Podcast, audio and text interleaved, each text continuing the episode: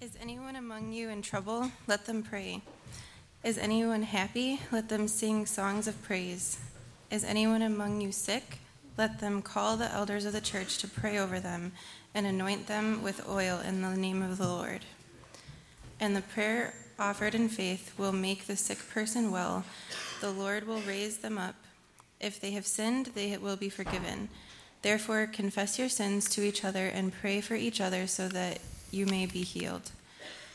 The prayer of a righteous person is powerful and effective. Elijah was a human being, even as we are.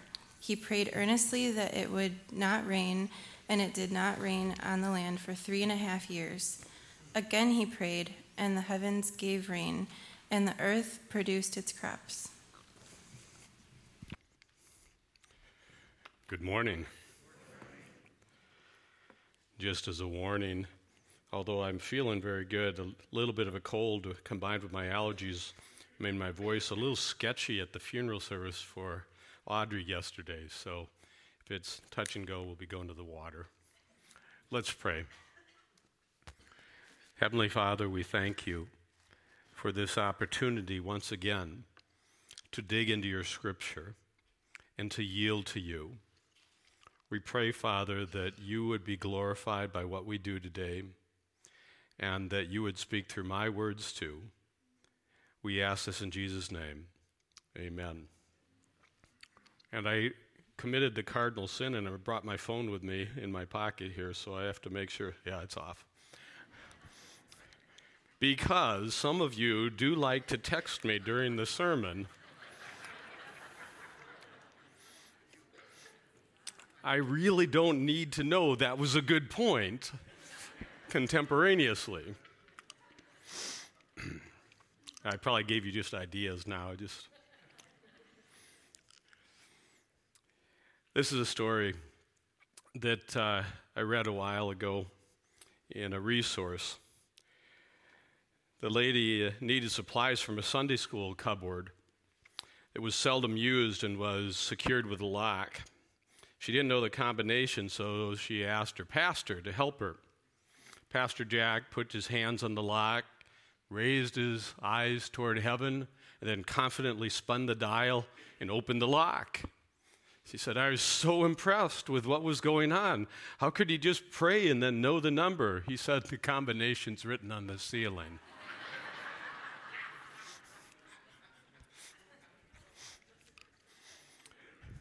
We're talking about the power of prayer today and it is more powerful than numbers on ceilings. But we're going to deal with many different parts of this. We're at the end of James. At the end of letters in their day, it was pretty much the way our letters end. You put in a lot of things. Sometimes they're related, sometimes they're completely unrelated. And these things have a loose connection to it, and they're all on the subject of prayer or closely related to that. So it's a little topical when we get to the end of James. The first part we see is prayer in times of trouble or hardship. There's a connection to verses 9 and 10 where the same root for trouble or hardship.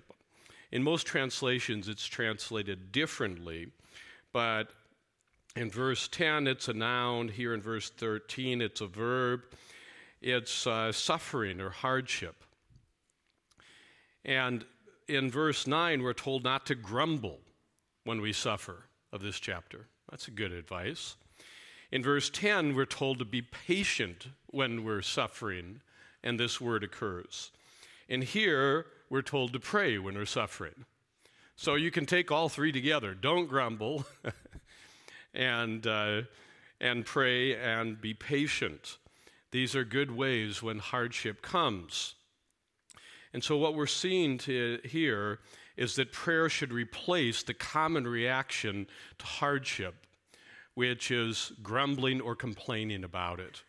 Sometimes we do it out loud, sometimes we just have negative thoughts in our minds. And we entertain them and we roll them over in our heads, this type of negative self talk about our world and about ourselves, about what happens. And so instead, when we have these things come, what we're supposed to do is not do that. And how do we get the patience that we're asked to do in verse 10? The way we do this is by going to God in prayer. And so when we're troubled, our go to method should be to start with prayer. We should bring the troubles to God. Before we grumble, before we complain, we bring them to Him, and this is the first start to how we deal with trouble. Prayer is very powerful in times of trouble. I found that before. I'd like to tell you that this is my first response to hardship or trouble or even any frustration, but oftentimes it's not my first response. It's one of the things that I have to waste some time grumbling first before I remember not to do that and go to the Lord in prayer. But is anyone among you in trouble? This could be translated Is anyone among you suffering? Let them pray. They say that. Uh, prayer changes things. Sometimes it changes us. I've seen that many times. It just changes my attitude. But I do think that prayer connects us to God, and I think it can change more than my attitude. Sometimes that's all that's needed is my attitude being changed. But sometimes praying to God can change the world and take away the trouble. And so we should pray in times of trouble instead of all the other alternatives we could add worry to this as well, too, couldn't we? It's not just grumbling. Sometimes we worry in times of trouble. There's a lot of negative things we do, but instead we take it to God in prayer. I don't think God even minds if we come to Him sort of grumbling in prayer, as long as we're expressing our hearts. You read some of the Psalms, and some of those sound an awful lot like grumbling to God or complaining. There are a whole category of Psalms that are complaints. And there are entire books in the minor prophets where they're just saying, God, what is going on? But when you're talking to God, then you can listen to God and He can reorient us. And so, whether our attitude starts bad or not, bringing God into the equation is the thing that solves it. And prayer is the beginning step. Our second point is that we should pray in times of joy. Is anyone happy? Let them sing songs of praise. You say, that's not prayer. Well, it is. Um, I looked at all of our songs that we sing in the sanctuary today and down in the video cafe, and well more than half of the time, we are actually praying our songs because God is the one we're talking to.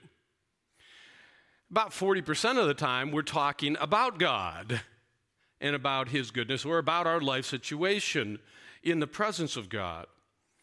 But they say songs of praise. And so you want to share your joy with God.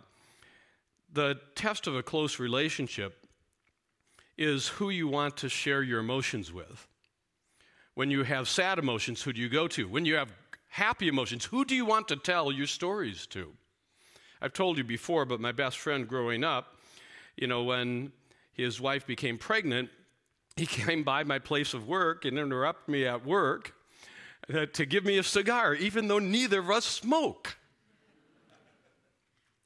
Because he wanted to announce that he was having a baby. I, some, in one of the moves, it got lost. It was actually really expensive Cuban cigar. He stopped by and saw me before he told his parents, something that his mother took me to task for. I said, You're talking to the wrong person. But you see why he did it. He's just overjoyed and excited. Nobody can blame somebody for going to the people that they love and sharing their joy, right? And because we were so close, he wanted me to share his joy. He wanted me to hug him, give him a pat on the back, and congratulate him. And then we see when God is real in our lives, this is the way it should be. When we're happy, we should share that with God. We should enjoy it with Him and celebrate. Sometimes we come to worship and we come heavy. Sometimes we come full of joy and we just pour it out in His presence and we experience with God the greatness of all the things we're thanking Him for. Many of the Psalms, we talked about the ones that are complaints, but many of them are addressed directly to God, and other ones alternate talking to God and then talking about God. As you look at our current songs and hymns, all of those have the same thing going on. And by the way, Psalms, um, there's two words in Hebrew used for this, Tehillim and Mizmor. These are just things that are aimed at God. They're melodies that are in God's presence. And so when we bring God into it, we increase our joy. And so what we see from this is that prayer should be very natural. It shouldn't be something that you have to learn to do. And sometimes I think it's problematic when all the models of prayer we have are so high and formal. It's great to have that, and it's great to have prayers that are pre written. My grandfather came down to the Reformed Episcopal Church, and they used the common book of prayer. And the fact that somebody crafted a prayer so well, and then it represents and can bring out your heart, it's a beautiful thing. This is a low church, high church, and low church environment, so we don't typically use that. Some people will pray will use that. And those are good. But you also have to learn to communicate just on the flow of life. Because prayer is just saying, Thank you, Lord, in the middle of the day, just out of the blue. And so prayer is something that should happen in the hardship and the joys of life as a natural thing. Sometimes you take time to express it completely, just like you might occasionally write a poem sharing your love with your spouse. Any of you done that in the last year? There's not many of us. It's a good thing. And so, do we have balance for that? And so, prayer in times of joy. Then we come into prayer in times of sickness. This would be one of the troubles, obviously but it's a specific type of trouble. Is anyone among you sick? Let them call the elders of the church to pray over them and anoint them with oil in the name of the Lord.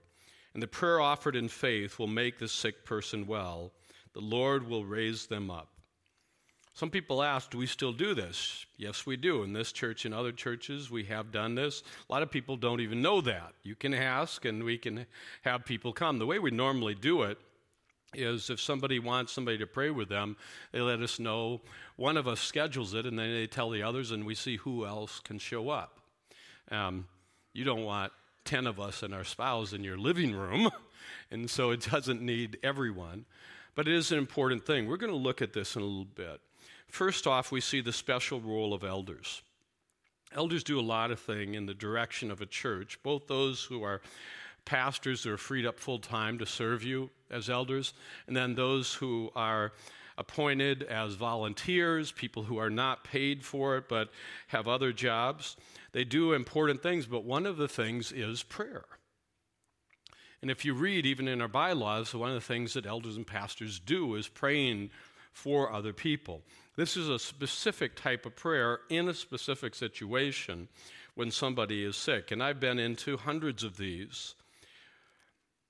There were uh, three or four of our, my elders, a couple of their wives, and we were in the home of a widow a number of years ago. She was struggling with cancer and especially the symptoms of the treatment, as is usual with cancer. And so she had asked us to come in. And I've had the times where we've laid hands on and we've taken olive oil and rubbed it on the forehead as a sign of the Holy Spirit. Um, look to Zechariah if you want to see how it's a picture of the Holy Spirit. You can see that even if you're not in a small group, in a life group, by going to the uh, homework section that's attached to where the video is on the website. And we've gone through that, and I've seen people healed right then. At this time, she got emotional relief and some physical relief immediately. But after we were done with this, one of the elders asked her how her family was doing. That's when we realized that God had really not called us there to pray about healing of physical things, which she did have considerable relief from. We spent most of the time praying for her son who had not contacted her in years and she didn't even know his phone number and address. I think it was that same afternoon, it was either that or the next day, out of the blue, after years of no contact, he called her. and that's a type of healing, too, isn't it? Indeed, the, words, the verb and the noun, the word used for healing in the Bible is used very similar to the way we use it. It's used for physical healing, but it's also used for emotional healing and spiritual healing. And so when we get into this passage, it seems to be sort of back and forth with a broad context, the way it's used. And so sometimes it really is this. And when you have the authorities of the church come together in the name of Jesus and praying over people, sometimes that's when I've seen profound healing, both physical, but in this time relational, where they got back together and had a restored relationship. And I think it was because of the prayers of the people and of the leaders of the church with her. Everyone has a role in praying for people who are sick, but the leaders have a special role of playing with pe- praying for people when they're sick, physically, emotionally, and spiritually. What about the meaning of the oil? It's always olive oil, and uh, this is, by the way, grammatically subordinate to prayer, so it's not like pray and anoint with oil. Um, the oil goes along with the praying. And so what we get is that since oil, olive oil, is a sign of the Holy Spirit, remember how they would anoint people in the Old Testament? Prophet, priests, and kings. And sometimes in other times they would normally like pour it on the head. Remember the psalm, you know, how beautiful the oil running down the beard of Aaron and stuff like that. And uh, because it's a sign of the Holy Spirit anointing and coming upon them and empowering them. And so when we do this, we're praying and we're putting the oil on, recognizing that if God doesn't work, there's no power in our words. See, this is how prayer is so vitally different than many other religions, and certainly in the Wiccan type of thing where they think there's power in the words. The name of Jesus has power because of who he is, by the way, not because you say it. We see that even in the New Testament people were trying to cast out demons in the name of Jesus, and they were getting attacked by demons. They said, You've got to know Jesus. There's no power in the name, it's in the relationship. And so Jesus is powerful because of who he is. And so the oil reminds us if the Holy Spirit doesn't show up, then what we're doing is being wasted. And so it's a symbol, an important symbol that God will you reach out and heal? It's also interesting that olive oil, especially, was used medic- medicinally commonly in there for many, many type of things. It's also known as the number one um, hair straightening and and uh, and you know was sort of your goop, you know, and your gel. The wet look must have been in because if your hair was bad, you just put olive oil on it, and you smell delicious. No. They would scent it, by the way. I, it just reminds me of Italian restaurant. But the oil was used in this, and they would rub it into different things. By the way, I don't recommend this. I think we found some better ways, but it was not a bad thing when it was one of the best things they had at the time. And so it was also associated with healing, being a picture of the Holy Spirit and associated as a beneficial thing. It would be done, and then we'd submit before the Lord and say, Lord, will you do some work here to heal the people? And so they would go out, and Daniel, by the way, would anoint his head with olive oil before he would go out. We also see the role of faith here. Now, I know that this is one of the verses that is most abused by some people. Um, I've known people who have been told that the reason they're not healed is because they didn't have enough faith. The problem is, most of the people told this are some of the people with the most faith I've ever met and it doesn't ring true. There is a, an opportunity, a problem here, where if we don't believe, our prayers may not be answered. And Jesus does talk about people not having enough faith at times. He says, All you need is a little, and it works.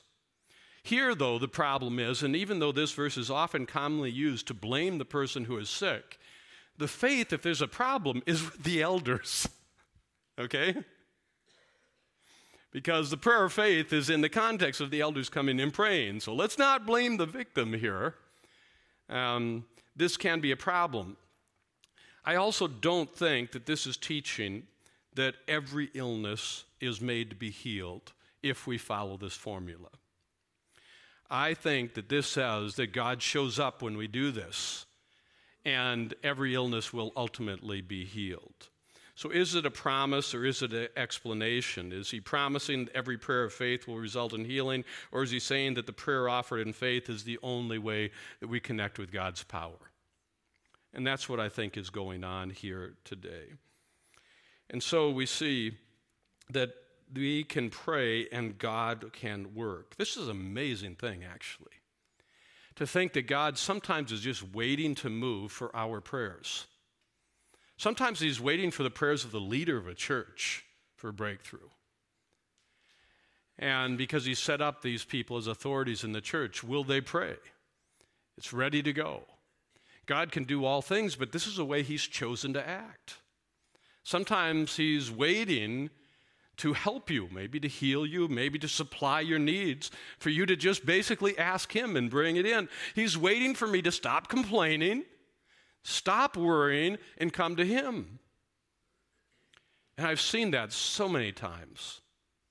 You may know that I started out as a church planter, pioneer church planter. We had four couples in a dream. The church is still there. Not too much credit to the 25 year old pastor that started it. And it's thriving um, despite me. But it was a wonderful thing. And so we see that there are times of sickness.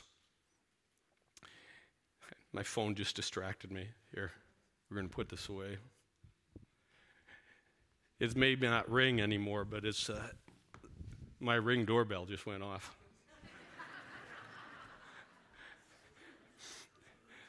That is why I normally take my phone out of my pocket before I come here, so I apologize. Um, you're just lucky I didn't look to see who's at my door. oh, wait a second. here. No. The role of faith. When we come to God, we must believe that He can do all things. I don't think that's the same as believing that He will answer a specific way. There are times when I've been praying for someone when I got a sense of the Holy Spirit to pray very boldly for something. That has sometimes come for healing when I've seen dramatic healing. Sometimes it's been for other things. But the problem is when we don't believe that God can supply all our needs. And when we don't believe that God will heal all of our illnesses. And so the role of faith is very important because faith is the way that God's power, the conduit, it follows.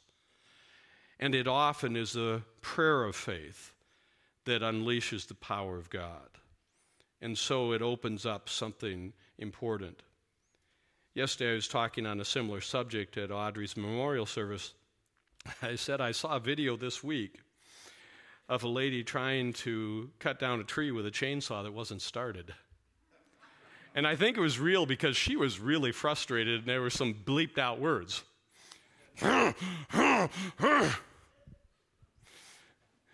Sadly, you know, you get you don't get the after story. Can you imagine when she learned that you can put gas in this thing and oil? this is what I think we're talking about here. A lot of people don't realize the power available to them through prayer through asking God, through believing that God can do all things, and asking Him to act in our lives and that of our families and that of our unbelieving friends, in our health and everything else. And so we ask people to pray in faith. We also see prayer for sin introduced here. My doorbell again.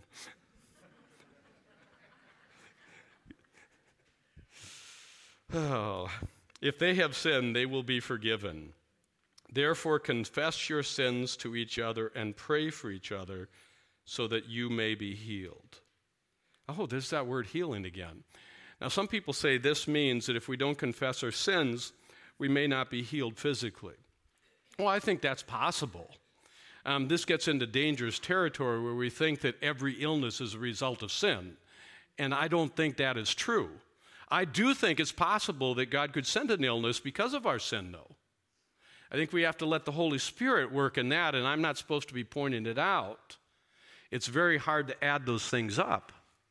And that is a possibility, but I don't think that's what's going on here. I think he's just using the word healing for physical healing and now for emotional healing to realize that healing is holistic. I think he's teaching us something very important. And there's a healing that is spiritual as well. And so we see the same thing. Jesus, Matthew 9, verse 2. Some men brought to Jesus a paralyzed man lying on a mat. When Jesus saw their faith, he said to the man, Take heart, son, your sins are forgiven. What? Wait a second. They brought a paralyzed man. I do not think they were bringing him here to have his sins forgiven. Why do you take a paralyzed man to Jesus? And it is pretty impressive, the faith that you drag a paralyzed man to Jesus, because he's done some pretty amazing things. But to have someone that cannot move and walk get up and walk and say, We're going to take him to Jesus and let him handle it, that's powerful. But you notice the most important thing in this guy's life was not his paralysis. Isn't that interesting? And so I think the same thing's going on with James when he throws in healing in the context of sin. I don't think he's talking just about healing physically, he's talking about holistic healing. And that was the healing of the paralyzed man. And the most dramatic healing that happened to the paralyzed man that day was that Jesus said, Your sins are forgiven because he could see into his heart and saw a repentant man. And the second most important was that he walked and jumped and danced and leaped. But I don't know if he's leaping because his legs work, if he's leaping because his sins were forgiven. Because I've had sicknesses healed and I've had my sins forgiven. And I think the fact that all of my faults have been forgiven, all of my shame has been taken away. That's bigger still. That's more worthy of a party than if I had been healed from being lame and paralyzed. So we see forgiveness is even better than healing, and it is a type of healing itself. And so we confess to one another. You realize that we only need to confess to Jesus. I understand that. People say we don't confess to our pastors and our priests. Well, I understand that because we believe Jesus is the high priest. You don't need an intermediary anymore because he has come. But we do see people opening up their lives, and whether that's in a one on one relationship or in a small group, we need to open up with our struggles and our sins. And one of the reasons we are not getting power over them is because we're not actually admitting these things. That's one of the pillars and ten, the strong points of CR where they make you open up about your issues. But this should happen in our families too. And so we have to admit our need and confess your sins to each other and pray for each other so that you may be healed. Confess and pray. You have to admit you have a need. You have to pray, and God forgives and God heals both our bodies and our souls. Most sickness, by the way, I think is more related to the general fallenness of this world than any particular sin. And I think it reminds us not to get too attached to this world. And so, godly, holy people that struggle with that are reminded again and again that this world is dying. And so, it keeps our focus on what is to come. The power principle. The prayer of a righteous person is powerful and effective. Let's first define righteousness. You think I'm going to do a definition from the dictionary. No, it's defined right here because we see in context it's someone who confesses their sins and prays. You see, immediately pursuing this, that is the prayer that is effective. Is the people that admit their issues and pray about it. So the righteous man or the righteous woman is the person who is seeking to please God in everything they do. and is hiding nothing about their life. Otherwise, there would only be one righteous person who ever lived, and that would be Jesus. We're made righteous by him. And so don't go all works righteousness on this and say we're saved by grace, but then our righteousness is all about how we live. If you deny your sin, you are not righteous. If you refuse to confess your sins, you are not righteous. If you admit the problem and you come before God again and again and say, Heal me and redirect me, and you mean it, and you go back and you talk to other people about it, that pursuit of God is a righteousness. And so, the prayer of someone who is seeking to please God in everything they do, to live out the faith that saved them, that is what is powerful. And so, yes, if you're pretending that you don't have sins that you know are there, if you're trying to rewrite the rule book and said, Well, I sort of like to do this, so I don't want to call that a sin, then you're not righteous. But if you fall to it and then you come to the Lord and say, I failed again, forgive me, help me to grow stronger, that is someone who is on the road toward righteousness. And that is the person whose prayers are powerful. The principle is that power beyond your capacity is accessed by prayer. I don't think we quite realize this. A lot of times we look at our capacities and say, well, I'm not this, I'm not that, I'm not the other thing. And the question is, are you in connection with God? Is He a part of your life? Is He strong within you? Because what you cannot do in your weakness, God can do. Indeed, Paul spent considerable time saying that when he is weak, he is truly strong, because when he recognizes he cannot do it by himself, that is when the power of God is unleashed. And how did this man become the great evangelist? It is because the power was working through him. And what is it that gives our prayer power? It's not something we do. It's simply that we pray and we believe God can do. And if you pray enough and you believe that God can work in your prayers, you will see things happen and things beyond what you could have done. And we also see this is how spiritual gifts work, where we work beyond our capacity. Then we have the example of Elijah. Are they really pulling the Elijah card and saying we should be like him?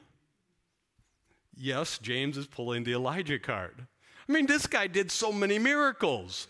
Go back into First Kings and read about. This is talking about First Kings 17 and 18.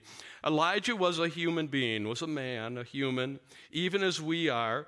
He prayed earnestly it would not rain, and it did not rain on the land for three and a half years. Again he prayed, and the heavens gave rain, and the earth produced its crops. Now I love that they pick Elijah because Elijah was not only example of a man of faith, and a man of power, but also a man that burned out and had a lack of faith. And so he is not perfect. Our heroes have warts in the Bible, don't they? And they are realistic. But they said, This man, with all his faults, notice how his prayer stopped the heavens for three and a half years. And what he wants us to understand is that that same God works in our prayers. Now, mind you, I don't think God is asking you to say, don't let it rain for three and a half years. That has to be a specific leading of the Holy Spirit made pretty crystal clear. But if He did lead you to pray this, the same thing could happen. And that is James' argument. There is no difference. Elijah had no advantage. He had the same God. Interesting point, isn't it? Because we think that Elijah was somehow categorically different than us. But no, prayers are powerful for everyone. Here's our application suggestions. Consider is prayer your first response to joy and trouble? Just think about that in the presence of God forbid. Ask yourself, is that my first response? Do I want God involved in my life? Because we can live out God in our lives. Secondly, do you regularly pray with other people? You may pray alone, but do you pray with a small group? Do you pray with your spouse? Do you pray with a friend? Um, if you don't, make a deliberate effort this week to pray with someone else. There's power in this. And pray in a way that isn't just easy, but open up your life. Share with that person. Make sure it's a trusted person. But praying together is powerful. Thirdly, share a personal story of answered prayer with a friend, a relative, maybe even an unbeliever. Um, ask them to share one with you. Tell the stories of our prayers. I would guess in this room there would be a lot of stories of answered prayer. I have dozens and dozens myself. And let's tell the stories and remind ourselves that God has been working and God is still working. And this one who sent us Jesus wants us to become closer and closer to his image and to take his message out to other people. Let us pray as James encouraged.